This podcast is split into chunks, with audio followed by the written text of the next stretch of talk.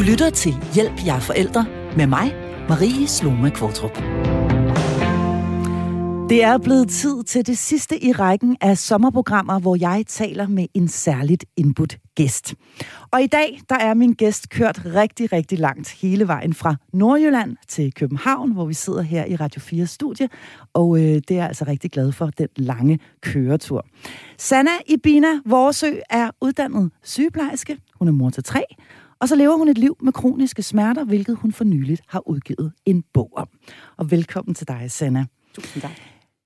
Din øh, historie om at være øh, mor med kroniske smerter, den starter jo øh, faktisk helt tilbage i 2010 på en ferierejse med dine børn og dine forældre. Har du ikke lyst til at øh, starte med lige at tage os med tilbage til denne her øh, ferierejse i Tyrkiet og fortælle os, hvad der egentlig skete dengang? Jo, det kan du tro. Mm. Øhm, jeg havde været alene med mine børn noget tid på det tidspunkt, og øh, havde ligesom valgt at fravælge det her, eller havde fravalgt det her med at rejse med mine børn, fordi jeg sagde altid til mine venner, hvad nu, hvis der er noget, der sker? Så mm. står jeg der med to små børn helt alene. Det tør jeg simpelthen ikke. Mm. Øhm, men så blev vi inviteret på ferie af mine forældre. Øhm, vi skulle en tur til Tyrkiet. Mm. Og vi rejser derned, og øh, det er bare super dejligt at komme på ferie igen. Øh, mm. Vi har været dernede en uge, og vi har lavet sådan en rytme, hvor at min øh, far og jeg, vi løber en tur hver morgen, og mm. min mor passer så børnene imens, og så øh, spiser vi morgenmad og starter dagen ligesom på den måde. Vi kan begge to godt lide at, at dyrke motion, så det var ligesom den måde, vi valgte at gøre det på. Mm. Og lørdag øh, var vi afsted på en løbetur, og der havde jeg bare haft mega dårlige ben. Altså den der med, at man kan næsten ikke slæbe sig igennem mm. sin løbetur.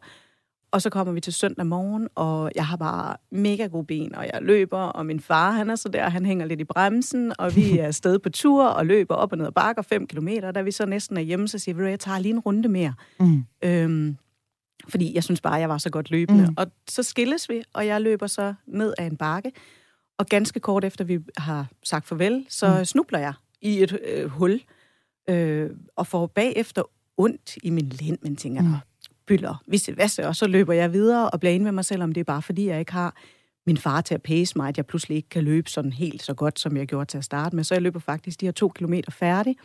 Så du rejser dig op igen? Altså, du, ja, ja. du styrter simpelthen bare? Ja, og... jeg falder ikke helt ned, men jeg snubler ligesom og mister balancen, og så, mm. øh, og så kommer videre, og så mm. løber jeg bare videre, fordi ja. pyller, pyller. Ja. Og kommer hjem, mm. øhm, og faktisk er vi der, hvor at min far har været med min store dreng, som på det tidspunkt var fire år, øh, mm. fem år. Ej, seks år var han. Mm. Seks år var han. Øhm, de har været nede og kigge efter noget morgenbrød nede ved den lokale købmands mm. og der var morgenbrødet ikke kommet, så jeg siger, jeg skal nok lige løbe med ham derned og hente det. Mm.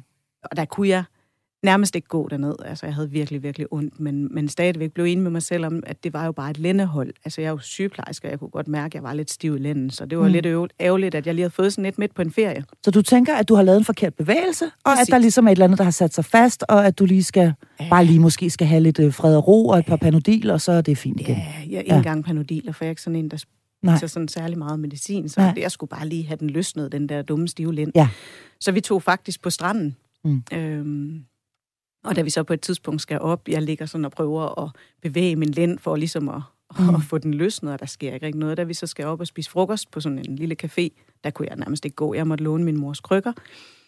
Og der kunne jeg simpelthen, altså da jeg skulle sætte mig på en stol, jeg, det gjorde så stjerneondt. Det var mm. helt utroligt.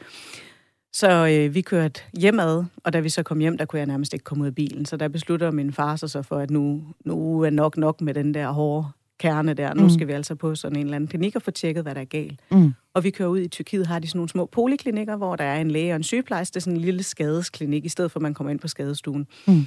Og øh, de bliver ret hurtigt enige med mig om, at det er et lændehold. Mm. Og øh, jeg får noget muskelafslappende og noget smertestillende injektion, og får en recept på nogle piller og noget creme, og, og bliver sendt hjem og får at vide, læg hårdt, og så er det over lige om lidt. Mm. Så vi får dem placeret på sådan en solseng, og er mm. hjemme, og bare har sådan lidt en afslappende dag. Mm.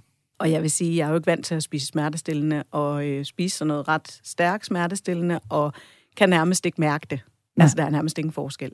Når du kan næsten altså, du kan simpelthen ikke mærke, at det hjælper? Nej, Nej ikke det har ikke nogen effekt på smerterne? ikke. Nej. Øh, men altså igen, jeg var og er nok lidt en hård hund, så jeg mm. siger, jeg skal bare ind i seng, så er jeg mm. frisk i morgen. Mm. Og da vi så, øh, min far han skal hjælpe mig ind på toilettet, der er det simpelthen, da han sætter mig ned øh, på toilettet, der sprøjter tårerne, og jeg græder simpelthen. Altså, det gør så stjerneondt, det er mm. helt vildt. Øh, og der siger han, jeg kender din smertetærskel nu nok nok. Mm. Øh, og får arrangeret, der kommer en ambulance og henter mig, mm. øh, og drøner mig til Universitetshospitalet i Bodrum. Mm.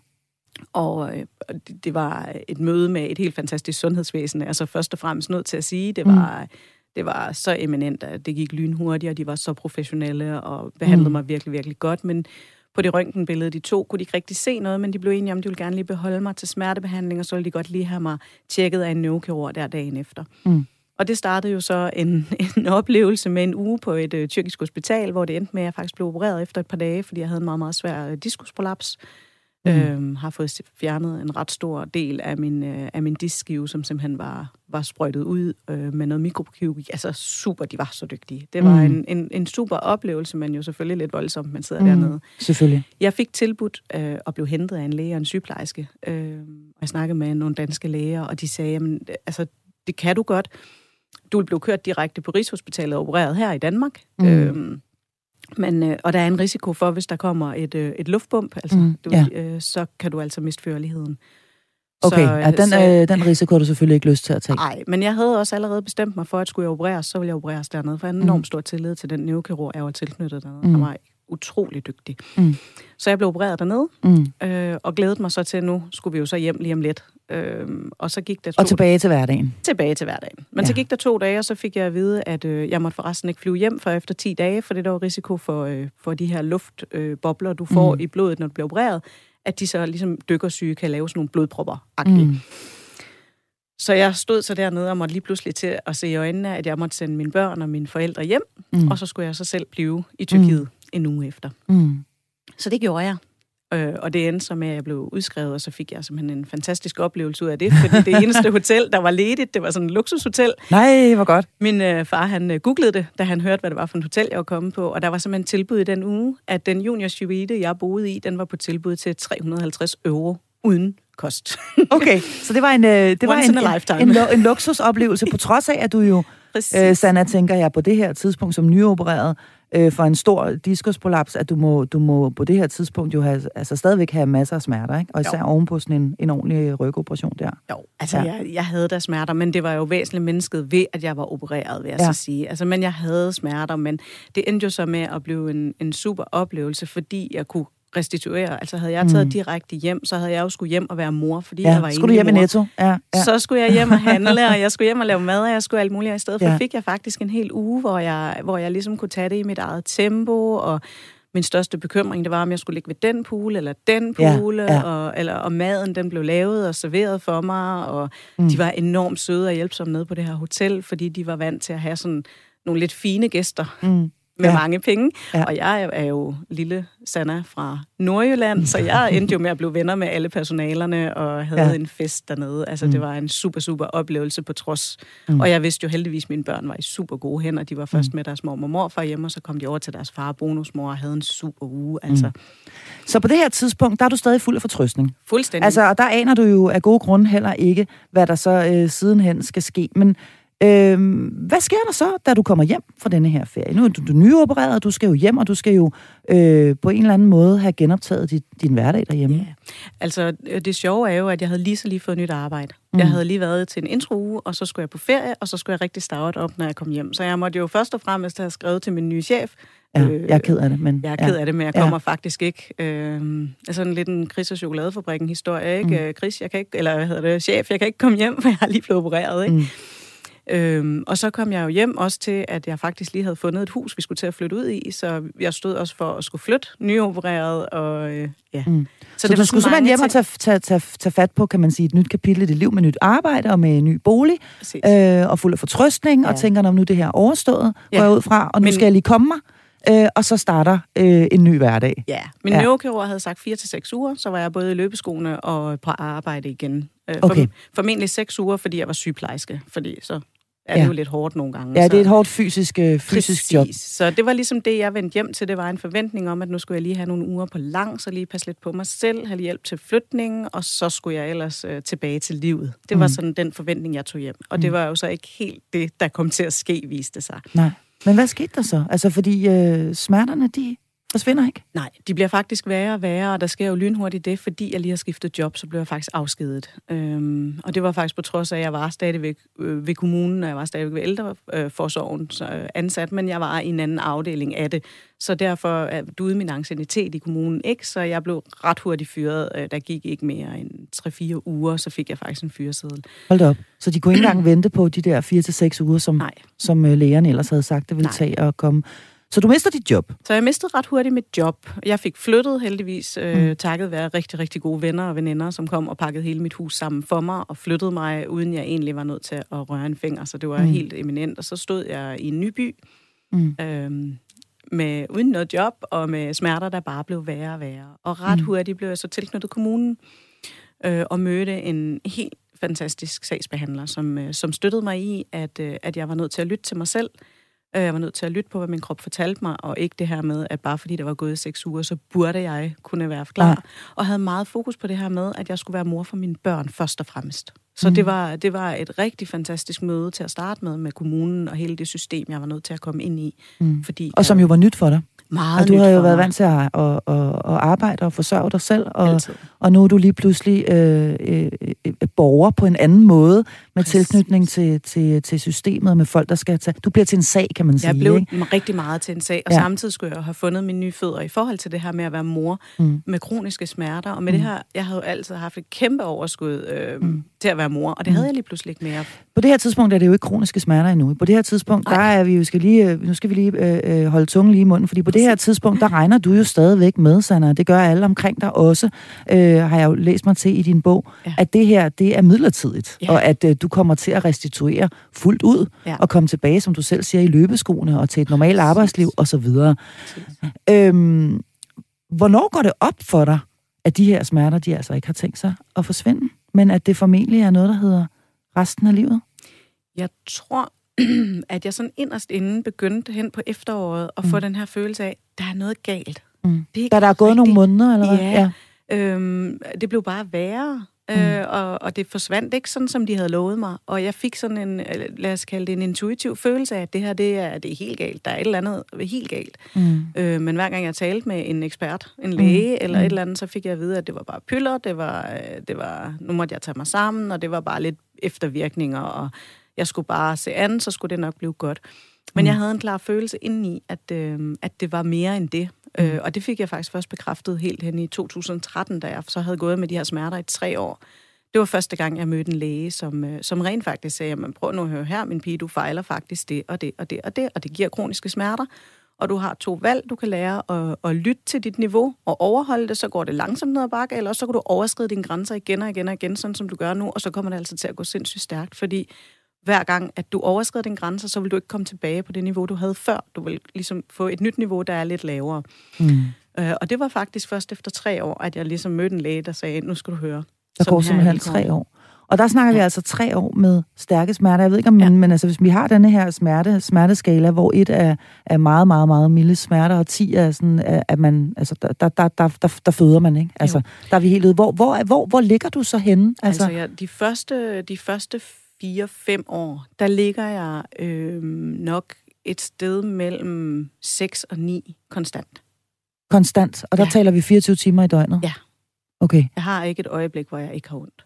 Og hvor har du ondt hen? Altså, kan du prøve at beskrive, både for mig, men også for lytterne, hvordan, altså, hvordan er det at være inde i Sanders krop på det her, øh, på det her tidspunkt? Altså, jeg plejede altid at sige, når folk spurgte, hvor har du egentlig ondt? Så plejer jeg at sige, jeg har ikke ondt i næsen. Okay. Øhm, fordi at jeg har faktisk ramt nærmest alle steder i kroppen.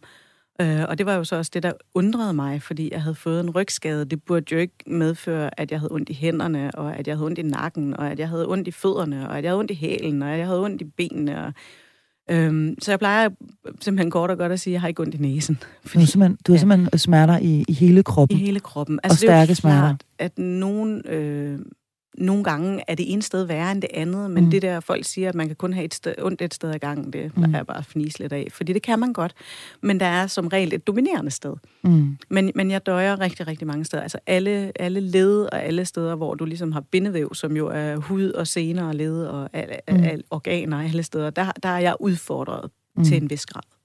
Ja. Hvad gør det øh, ved, ved din psyke, har jeg lyst til at spørge, altså i, øh, i, i, i denne her periode? Du går fra at være velfungerende og ikke have, øh, ikke have ondt, medmindre du har slået dig, eller øh, kommet til skade, eller et eller andet andet, øh, til lige pludselig at leve i det her, som jeg altså næsten vil kalde for et smertehelvede, hvis det er så stærke smerter, og det er over hele kroppen, og det er 24 timer i døgnet, og samtidig er du enlig mor øh, til, øh, til to børn. Du må også, altså, øh, der, der må have været et element af angst, altså du må da også have været bange. Øh, hvordan, hvordan har du det psykisk i denne her periode? Jeg er enormt presset. Ja. Øhm, det er jeg virkelig, og jeg er enormt stresset. Mm øh, den der usikkerhed. En ting er, at øh, hvis man ved, at nu er det sådan, det er, og det mm. skyldes det og det og det, mm. så har du en form for vidsthed, du kan forholde dig til. Mm. Men den der usikkerhed i ikke at vide, går det nogensinde over? Mm. Øh, hvad er det egentlig? Hvorfor har jeg så ondt? Og kan jeg gøre det værre? Eller kan jeg ikke gøre det værre? Hvad er det her? Mm. Hvad handler det her egentlig om? Mm. Så vil sige, at den der usikkerhed var enormt stressende. Plus så jo, at jeg blev et sagsnummer, som du har nævnt mm. før. Så den usikkerhed omkring det også, øh, hvordan skal jeg nogensinde øh, kunne forsørge mig selv og mine børn. Mm. Men ret tidligt i forløbet besluttede jeg mig for, at det skulle ikke være, definere, øh, hvem jeg var, og det skulle ikke definere mit humør. Okay. Så jeg begyndte ligesom at, at, at fokusere på de ting, jeg så i stedet for fik ud af det. Okay. Ja. Imponerende. Ja. Men altså, Sanna, altså, øh, jeg tænker bare, øh, nu kender jeg det selv, øh, i forhold til, at jeg lider af migræne øh, en, en, gang om måneden, eller hver anden måned, eller et eller andet, mm. som jo er, er, er voldsomt smertefuld. Altså, hvor det, man kan, jeg, altså, jeg kan jo næsten ingenting, altså, når jeg har ramt af så voldsomme smerter, eller voldsomme, voldsomme tømmermænd for den sags skyld, eller, ja. eller menstruationssmerter, eller hvad det er, hvor, som man trods alt ved går over. Ja. Men øhm. det, man skal huske, det er, at der er enormt stor forskel på akutte smerter og kroniske smerter. Mm. Så selvom at du har det gentagende gange, mm. så går du en lang periode, hvor du ikke har ondt, mm. og lige pludselig bliver du ramt af ondt. Og mm. det er enormt invaliderende. Det er det også, hvis jeg brækker mit ben eller min mm. arm, så vil den smerte, den vil være enormt invaliderende for en kortere periode. Mm. Men når du har ondt hele tiden, mm. så får du bare en ny normtilstand i din krop. Øhm, så jeg lærte egentlig ret hurtigt, og det var så ikke så sundt, det fandt jeg ud af senere, men i starten, der gjorde jeg simpelthen det, at jeg på en eller anden måde skar øhm, adgangen eller fokuset væk mm. fra min krop. Okay. Øh, jeg ignorerede simpelthen min krop, og folk var sådan lidt, jeg kan se, du har Nej, nej, jeg har ikke ondt. Altså, jeg ignorerede det simpelthen, og det var så ikke en sund løsning, mm. øh, men det var den, jeg overlevede på. Det var ligesom at lade, som om jeg ikke havde ondt. Mm. Så du øh, lyttede ikke til den? Nej, du ignorerede den i stedet for? Det gjorde jeg bestemt ikke i starten. Ja. Det tog nogle år ligesom at lære at finde en balance, hvor jeg både lyttede til den, men heller ikke lod den begrænse mig. Mm. Øhm, så på den måde øh, var der en stor læring i det, og, og, jeg, og jeg valgte ikke den helt hensigtsmæssige måde i starten. Men når du hele tiden har ondt, så får du egentlig en tilstand af, at du vender dig til det, og det lyder sådan lidt mærkeligt, for mm. det gør man jo selvfølgelig ikke. Den største udfordring, det er, når du har ondt hele tiden, så har du et ret stort overskud. Mm. Øhm, der findes en, øh, noget, der hedder ske-teorien, øh, hvor man, øh, der er en ung kvinde, der har lupus, der prøver at forklare sin veninde, hvad det vil sige at have ondt hele tiden. Og du vågner simpelthen, når du er frisk og frejdig, så vågner du med et ubegrænset skære, som du kan bruge af hele dagen. Mm. Men når du har kroniske smerter, så vågner du måske med 10 skeer. Og så kan det godt lyde af mange, men man skal bare huske på, at det at stå ud af sengen og mm. gå ud på toilettet, det kan faktisk koste to til tre skeer. Mm. Så der er ikke ret mange, altså der er ikke ret meget at gøre at med. Nej. Nej, så man har ikke et ret stort funktionsniveau, og man har ikke ret stort overskud. Og det er faktisk den største udfordring, det er at få det til at...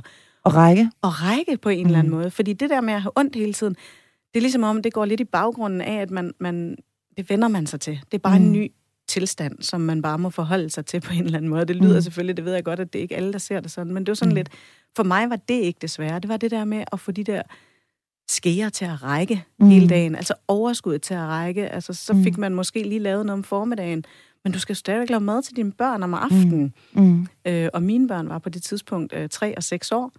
Så det var jo ikke sådan, at jeg bare kunne sige, kan I lige hjælpe med maden i dag? Jo, det gjorde nej. jeg, fordi ja. det var de faktisk enormt gode til, og de kunne faktisk godt gå ned i den alder og, og købe en par august, hvis vi havde glemt det. Mm. Øhm, så de blev enormt selvstændige, de børn, jeg havde. Mm. Eller de børn, jeg har jo. Ja, ja. øhm, fordi de jo ligesom lærte, at vi er nødt til at løfte i flok. Det er sådan, mm. det er, fordi det var de vilkår, vi havde. Og det mm. tror jeg har givet dem en kæmpe styrke, men, men det har jo selvfølgelig været noget, jeg skulle lære det her med, hvordan gemmer jeg, så der i hvert fald er nok kræfter til, at jeg lige kan få lavet mad og, og puttet børnene mm. på en mm. ordentlig måde. Mm. Det var faktisk det sværeste, synes jeg, at lære. Mm. Hvordan oplevede du, at de, de reagerede ved, at, øh, at der altså, skete dig noget? Altså, gjorde det noget ved dem? Altså man siger, selve oplevelsen nede, på, mm. nede i Tyrkiet, der mm. havde jeg jo mine forældre med, som mm. jo er nogle helt fantastiske mennesker, mm. og de gav simpelthen mine børn den mest fantastiske ferie den sidste mm. uge, de var dernede.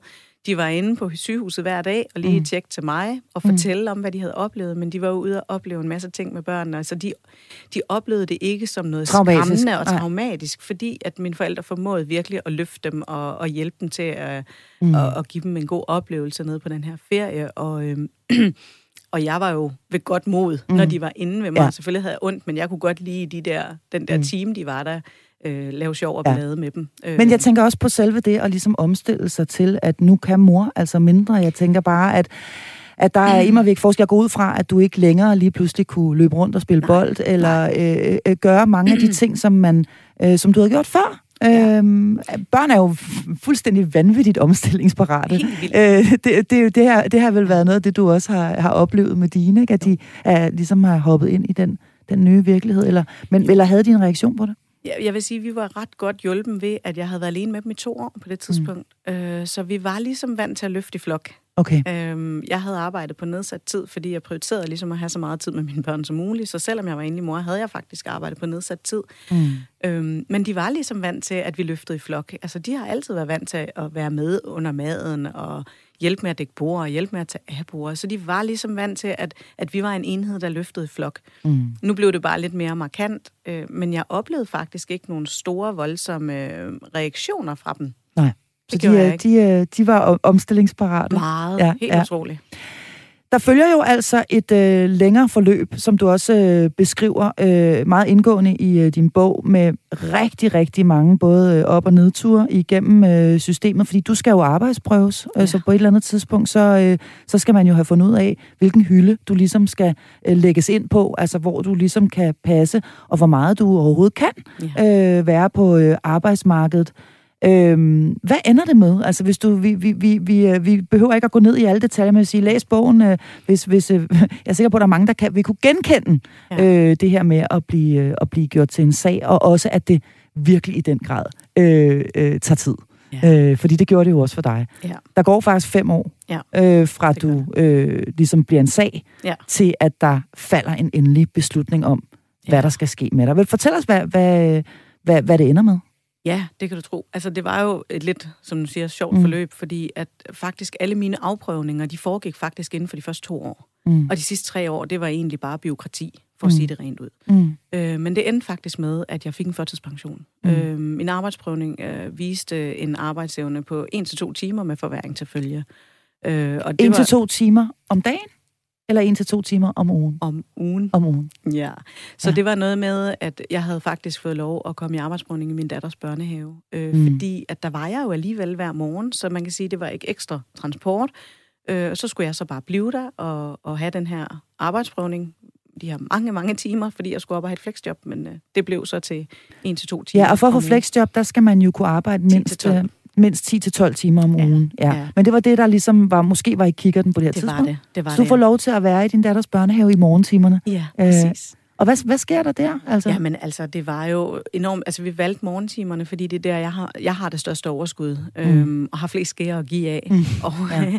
og, øh, og fordi der var ikke så mange børn, så der var stille, fordi jeg, efter jeg har fået kroniske smerter, er jeg faktisk enormt lydsensitiv også. Så det var også en, et, et issue for mig i rigtig, rigtig mange situationer. Det var, at jeg blev faktisk enormt trættet, når der var meget lyd og meget støj omkring mig.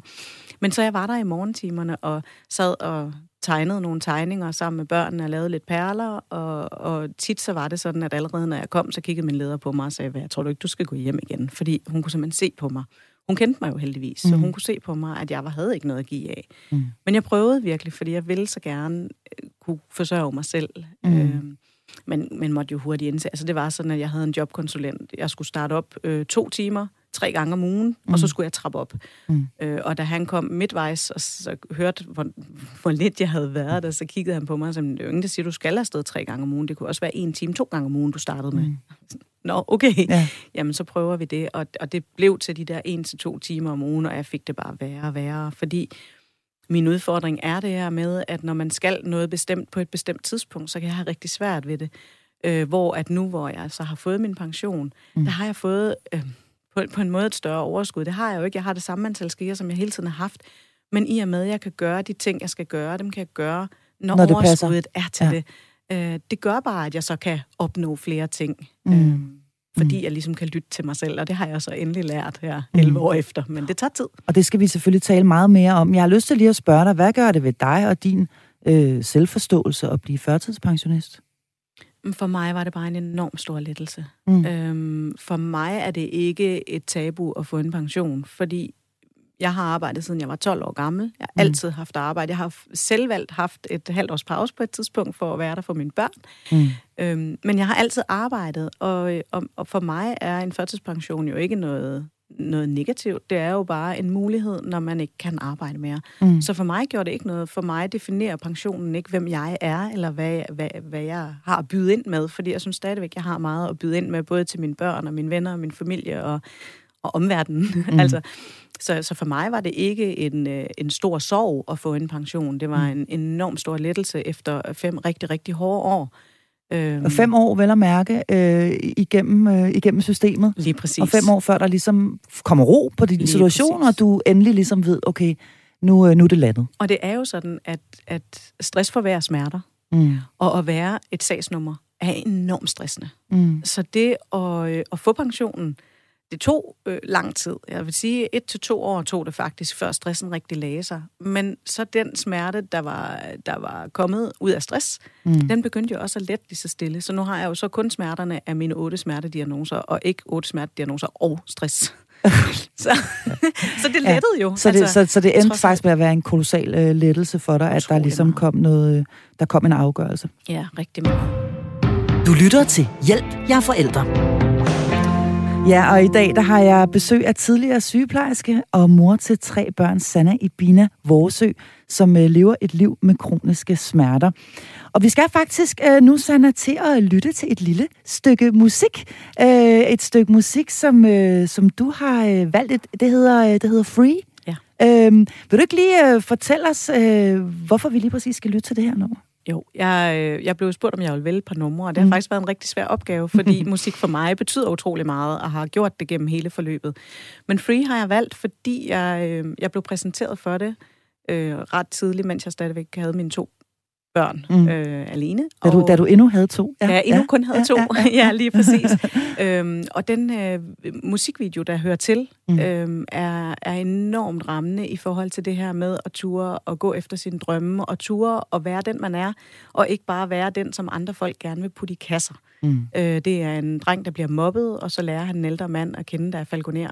Mm. Og så får han den her drøm om at, at flyve og være, og man følger ham så som barn, hvor han lærer at, at være falconer af den her mm. gamle mand, og så ser man ham som voksen i klip, hvor han er oppe på nogle høje fjelle, og den her frihed i, og så har han sådan en dragt på, så han faktisk kan flyve ud over og bruge luftmodstandene til selv at, at være fri og flyve som fuglene. Mm. Og den, øh, den var så meget symbol på det her med at holde fast i, hvem man er. Mm. På øh, trods af det, som livet byder. På trods af alt det, som livet byder. Ikke? Mm. Og så ture og stå ved, at jeg er den, jeg er. Jeg er ikke min smerter, jeg er ikke øh, pensionist, jeg Nej. er men jeg er den, jeg er, og jeg tør at følge mine drømme, og jeg tør at kaste mig ud over kanten og gøre det, som livet øh, byder. Fantastisk. Vi skal lytte til det her nummer nu.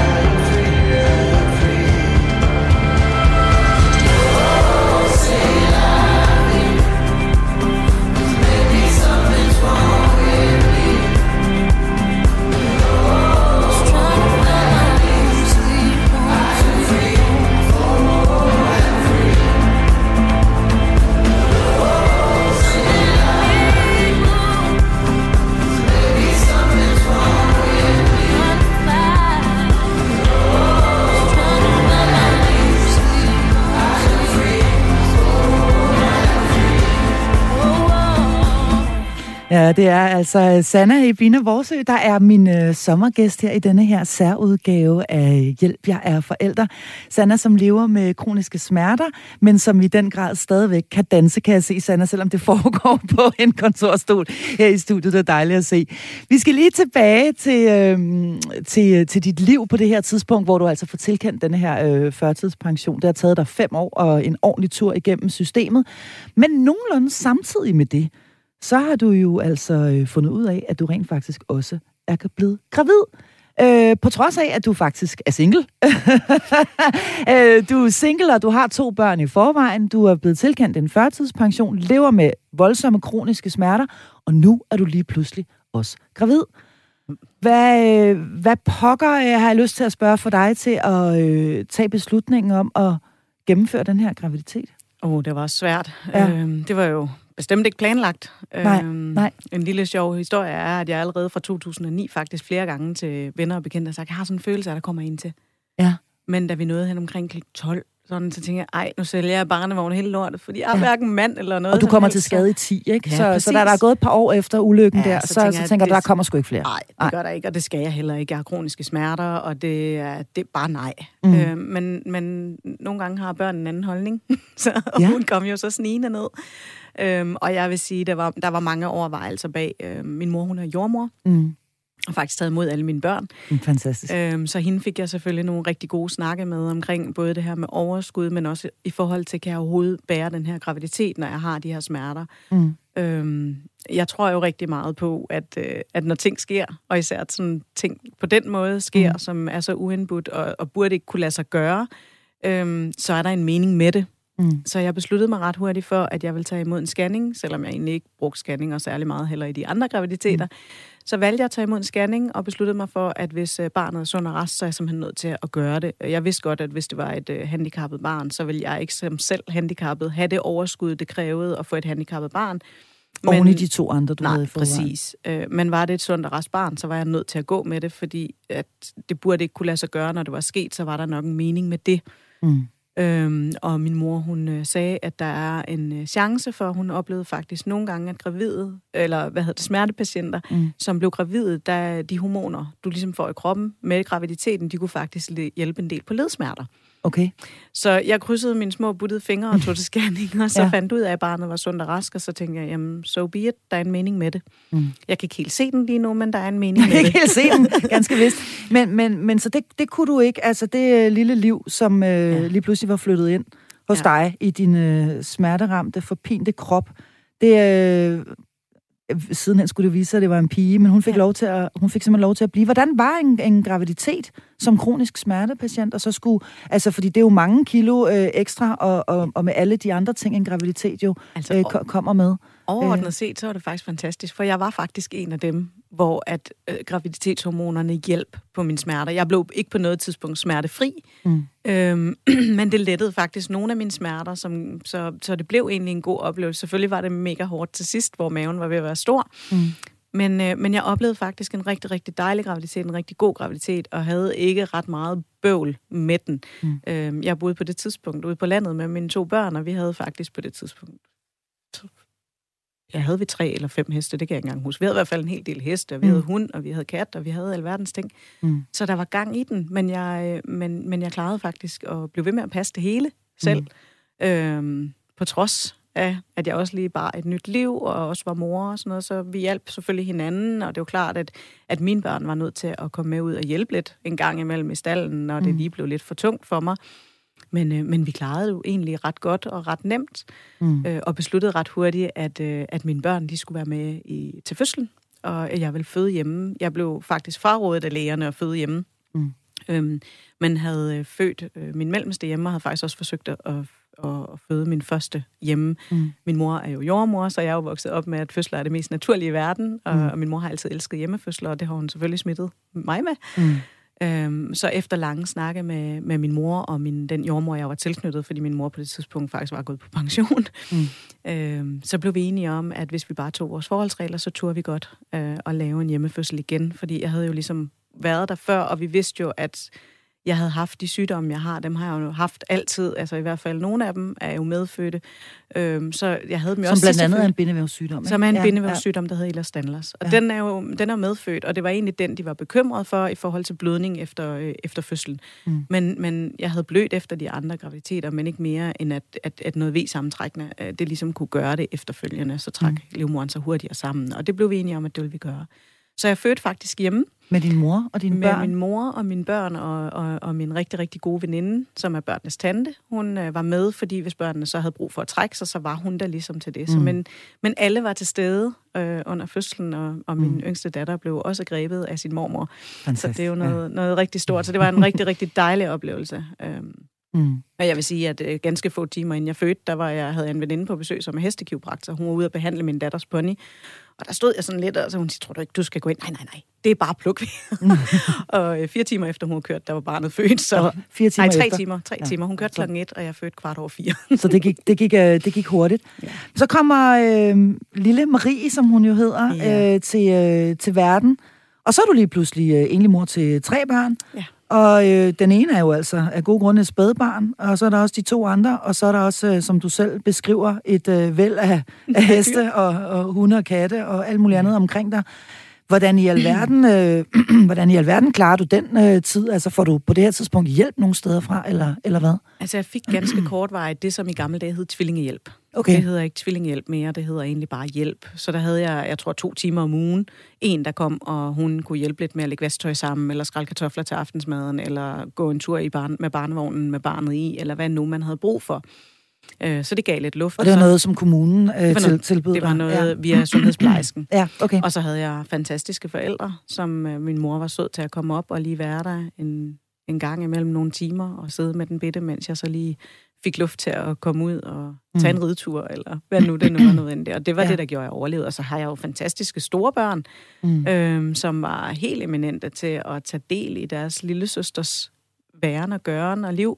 Øhm, de har været så eminente. Altså, de er jo igen, de er opdraget til, at vi løfter i flok.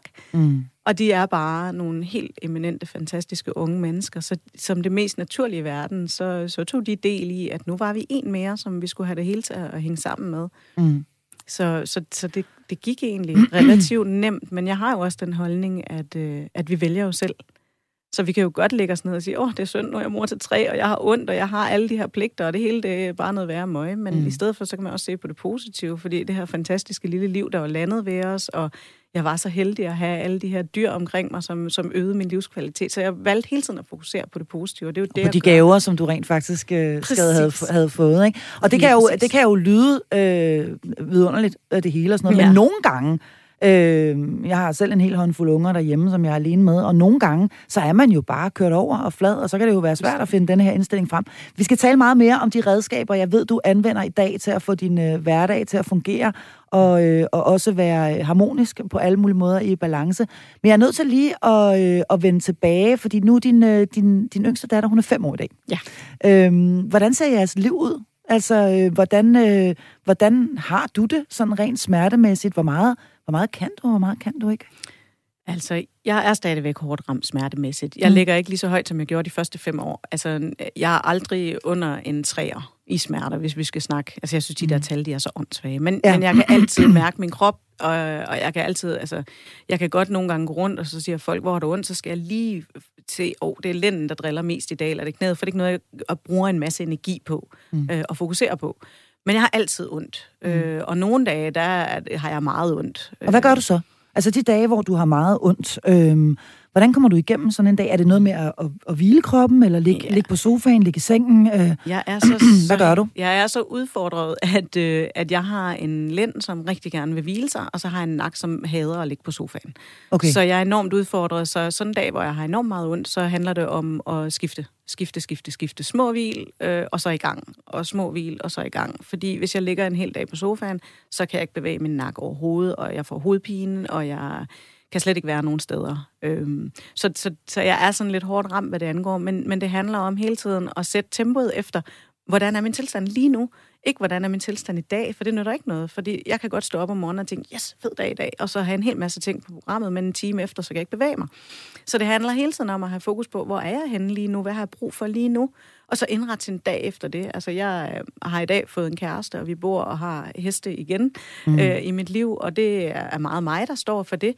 Men, men det er ikke sådan noget med, at jeg har indrettet det med, at så skal hestene have, have mad på et bestemt tidspunkt. De går ude året rundt med en løsdrift, så de skal have noget hø i løbet af formiddagen. Men om det er klokken 8 eller klokken 12, det er lidt ligegyldigt, for så er jeg altid for, at de har, mm. øh, så det strækker. Og vi har sørget for, at jeg har maskiner til at, at hjælpe mig og sådan noget. Så, så det handler hele tiden om at mærke efter, er det lige nu, eller er det først om en time? Har jeg brug for et hvil før eller, eller mm. efter? Er jeg nødt til at få min kæreste til at handle i dag? Fordi det kan jeg faktisk ikke. Øhm, så hele tiden mærke efter, og så, og så være tro mod det, jeg mærker. Så, øhm, og gøre det i, det i det tempo, som der nu engang skal bruges. Nogle gange, så kan jeg køre op og give hø på 20 minutter, og andre gange, så tager det halvanden time, fordi mm. jeg er nødt til at have mange hvil, og lige sætte mig ned, og og lige tage den med ro. Mm. Så, så det handler om at være enormt tro mod, hvad det er, jeg mærker lige nu, og lige nu, og lige nu. Så vær rigtig meget til Så du lytter hele tiden til, til din krop, så det er du ikke for, for, for presset dig Og så skal jeg ikke lyde alt for heldig, for selvfølgelig gør jeg ikke det. En Nej. gang imellem, så overskrider jeg jo, ligesom alle andre mennesker, også mine grænser. Nå, det er jeg glad for at høre. ja. Og så er det jo bare, og, og, og så betaler man en pris bagefter, ja. og så øh, siger man til sig selv, var det det værd? Og det gør man så op, var det det værd? Og så gør man det enten igen, fordi det var det værd, eller også så tænker man lige en ekstra gang næste gang. Ja. Og sådan er det. Hvordan vil du sige, Sanna, at, øh, at øh, det at, at, at have så stærke smerter 24 timer i døgnet har påvirket dine forældreevne? Altså, øh, hvordan... Øh, ja, det kunne jeg egentlig godt tænke mig at, ja. at, at høre. Fordi ja, altså, dit overskud må jo alt andet lige ja. variere. Helt vildt. Og, og jeg vil sige, i perioder, der er jeg, ligesom alle andre mennesker, en det må man ikke sige ret, men en lortemor, ikke? Altså ja, ja. virkelig den her, hvor at overskuddet er bare ikke til stede, og mm. min lunde, den er 4,5 cm kort, og mm. øh, ikke? Altså, mm. Det er den virkelig, og, og det bliver meget påvirket af, hvor ondt jeg har. Så, ja. altså, det er proportionelt, hvor lang min lunde er, om den er mm. en meter, eller om den er øh, minus 4 centimeter. Mm. Øh, så det påvirker rigtig, rigtig meget. Naturligvis. Øh, og det kan ikke undgås. Nej, nej. Men, men jeg prøver at have rigtig meget fokus på, igen, øh, at få det bedste ud af det hele tiden. Det er jo, mm. det er jo mit eneste redskab, det er at have fokus på at få det bedste ud af det. Og, og ligesom stoppe op, og så er jeg enormt god til at sige undskyld. Altså, ja. Øh, der er ikke tal for de gange, hvor jeg bagefter har været nødt til at sige det med nogle børn. Undskyld, fordi ja. der blev min lunde vist lidt kort. Det var, det var faktisk ikke rimeligt. Det var træls, at de overskred min grænse, men det var faktisk heller ikke rimeligt, at jeg blev så vred, som jeg gjorde. Mm. Fordi det er min udfordring, når jeg, øh, når jeg har rigtig meget ondt af min lunde. Den bliver så kort. Det er, altså bliver jeg enormt vred. Altså bliver, kan godt blive lidt eksplosiv i min mm. udtryk. Øh, og det kan jeg altid lige stoppe, fordi jeg bare har ondt, og jeg har ingen skære, og jeg er træt, og mm. det hele det er bare... Og så er der en unge, så... der, der hylder over, at ærterne ligger på den forkerte Præcis, side af tallerkenen. sådan noget, eller andet, ikke? Ja. Ja, ja, ja. Og så, så for mig handler det rigtig meget om at ture også, og stå ved det, og sure også, og sige undskyld til børnene, og sige, det var faktisk ikke okay, det jeg gjorde. Fordi det lærer jo også mine børn, at man kan godt træde ved siden af, så handler mm. det også rigtig meget om at sige undskyld og stå ved det. Mm. Altså, mm. Så, så jeg har valgt at vente på den måde. Er der ting, øh, som du gerne vil have kunnet? Altså er der ting, som du ærger dig over, du ikke kan med dine børn? Altså, det, det, sådan er det jo. Der er mange ting, ja, som mm. jeg har været og er begrænset med i forhold til... Mm. Altså, jeg har jo altid gerne vil rejse mere med mine børn, end jeg gør, og det har bare ikke været så nemt. Mm. Øhm, jeg havde også en stor drøm om at, øh, at undskule min datter, mm. den mindste, øh, et begreb. Altså on-school, altså tage hende hjem? Tage hende hjem og, og, og, og, og ud af institution. Hende, ja, og egentlig lade hende lære efter øh, hendes egen lyst, og mm. hvad hun var inspireret af selv at lære.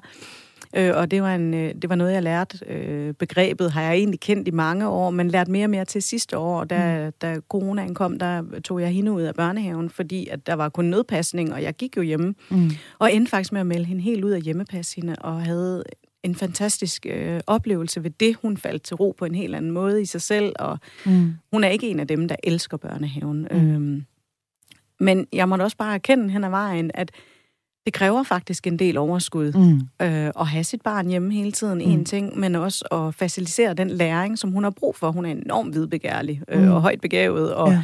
så hun kan godt være svær og, øh, og hele tiden at give det, hun har brug for. Mm. Øh, så da hun begyndte selv også at snakke om, fordi jo hendes søstre har gået i skole og har talt om mm. det, så begyndte hun selv at snakke om skole. Der har jeg faktisk været nødt til at tage en beslutning om, at det var det, der skulle ske.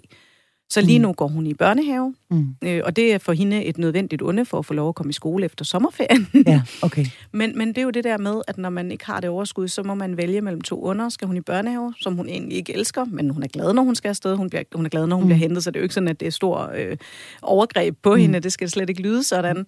Men hun vil hellere bare gå hjem og nus. Ja. Men, men det har du omvendt- simpelthen ikke overskud til. Det- Lige pt. har jeg ikke. Nej. Øh, og så må man jo se i øjnene, hvad er det så, der er bedst? At have en sur mor hele tiden? Mm. Eller at have en mor, som trods alt så har noget overskud, når man kommer hjem, så vi Ja. kan lave nogle hyggelige ting sammen der. Og der har jeg valgt det sidste. Ja, det forstår jeg godt. Det synes jeg lyder øh, mega, mega fornuftigt. Ja. Du lytter til Hjælp, jeg er forældre.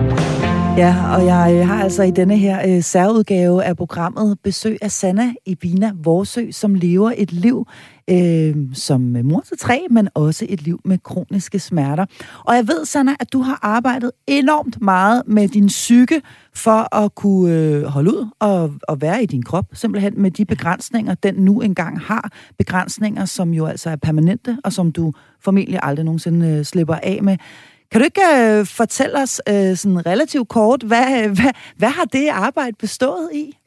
Ja, men altså først og fremmest, så lærte jeg jo hurtigt, at øh, når man har svært hele tiden, så kan Mm. man godt have lyst til at lægge sig hen i et hjørne på en sofa i første stilling og græde. Mm. Øh, og det er bestemt også berettet. Men det gør bare ikke livet særlig meget bedre. Det fandt jeg jo ret hurtigt ud af, at, at, at så har man bare fokus på alt det. Mm. og så bliver livet jo ikke bedre.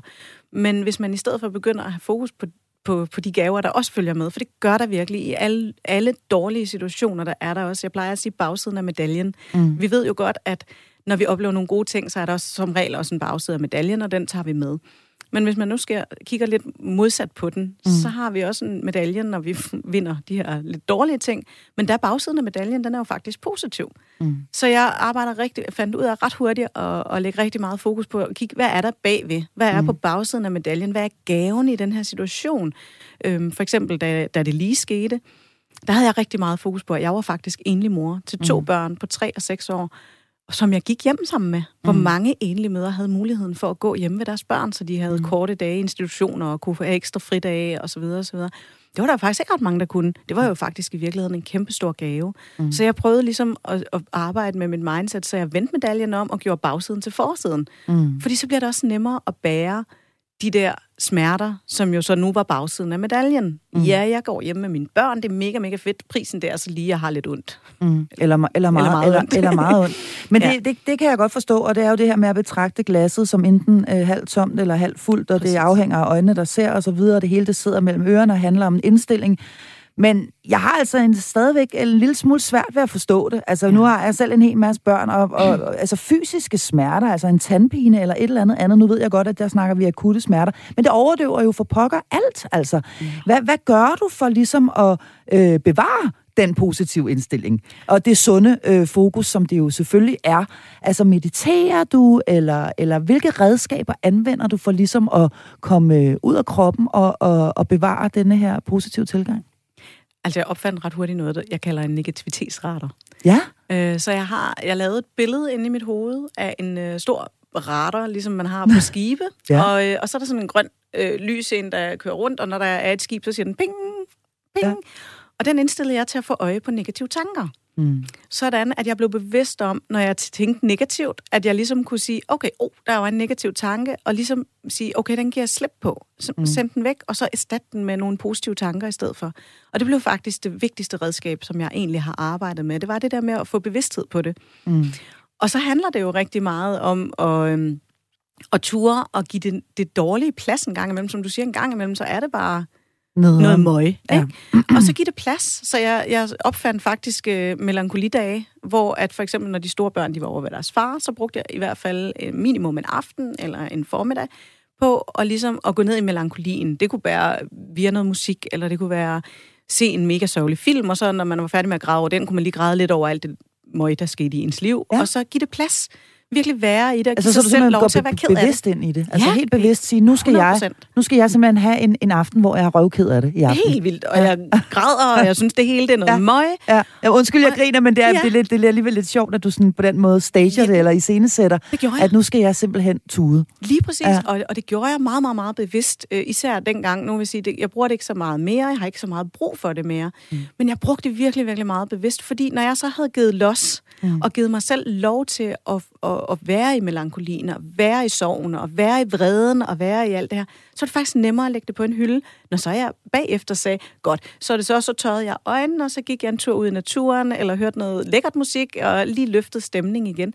Og så var det faktisk nemmere i hverdagen at give slip på melankolien, for jeg vidste jo, at jeg havde lige brugt tid på det, og jeg vidste, at om 14 dage, så kan jeg bruge tid på det igen. Mm. Så så var det lidt nemmere at være med den, og egentlig give slip på den, parkere den på en hylde, eller som jeg siger, køre den ind i handicapspottet, fordi den der parkeringsplads, og så ligge det der, fordi du kan ikke bruge det til noget. Det gavner egentlig ikke særlig meget at være i melankolien hele tiden. Mm. Og det kommer til at sætte os lidt i den der offerrolle, hvis vi hele tiden har fokus på det. Men man skal heller ikke tage fejl af, at offerrollen har jo en, et formål, og det var også noget af det, jeg arbejdede Altså, med. Var- når du siger offerrollen, altså det, at man, man ser sig selv som en, det er synd for. Ja, Ja. præcis. Og det er jo for pokker synd for os, når Ja. vi har ondt hele tiden. Ja, det er det. Men hvis vi hele tiden har fokus på det, så bliver livet også derefter, er jeg nødt mm. til at sige. Men jeg kom også dertil, hvor jeg tænkte, hvorfor er det, vi har brug for at have fokus på den der? Hvorfor er det, vi har brug for at sige højt, det er synd for mig, jeg har det helt vildt hårdt, jeg har ondt og alt sådan noget. Og så gik det op for mig, der ligger jo faktisk en positiv gevinst i det, i og med, at man får noget anerkendelse, du får noget omsorg, du får en masse ting. Men ved at blive bevidst om det, så var det også nemmere at sige, okay, det kan jeg faktisk godt få på en anden måde. Mm. Og så ligesom give slip på det der, så man ligesom fortæller en anden historie, fordi den historie, du fortæller, det er den, du får. Så hvis du hele tiden fortæller historien, det er mega synd for mig, og jeg har mega ondt, og jeg kan ingenting, og det er hårdt at være mor, men så får du det liv.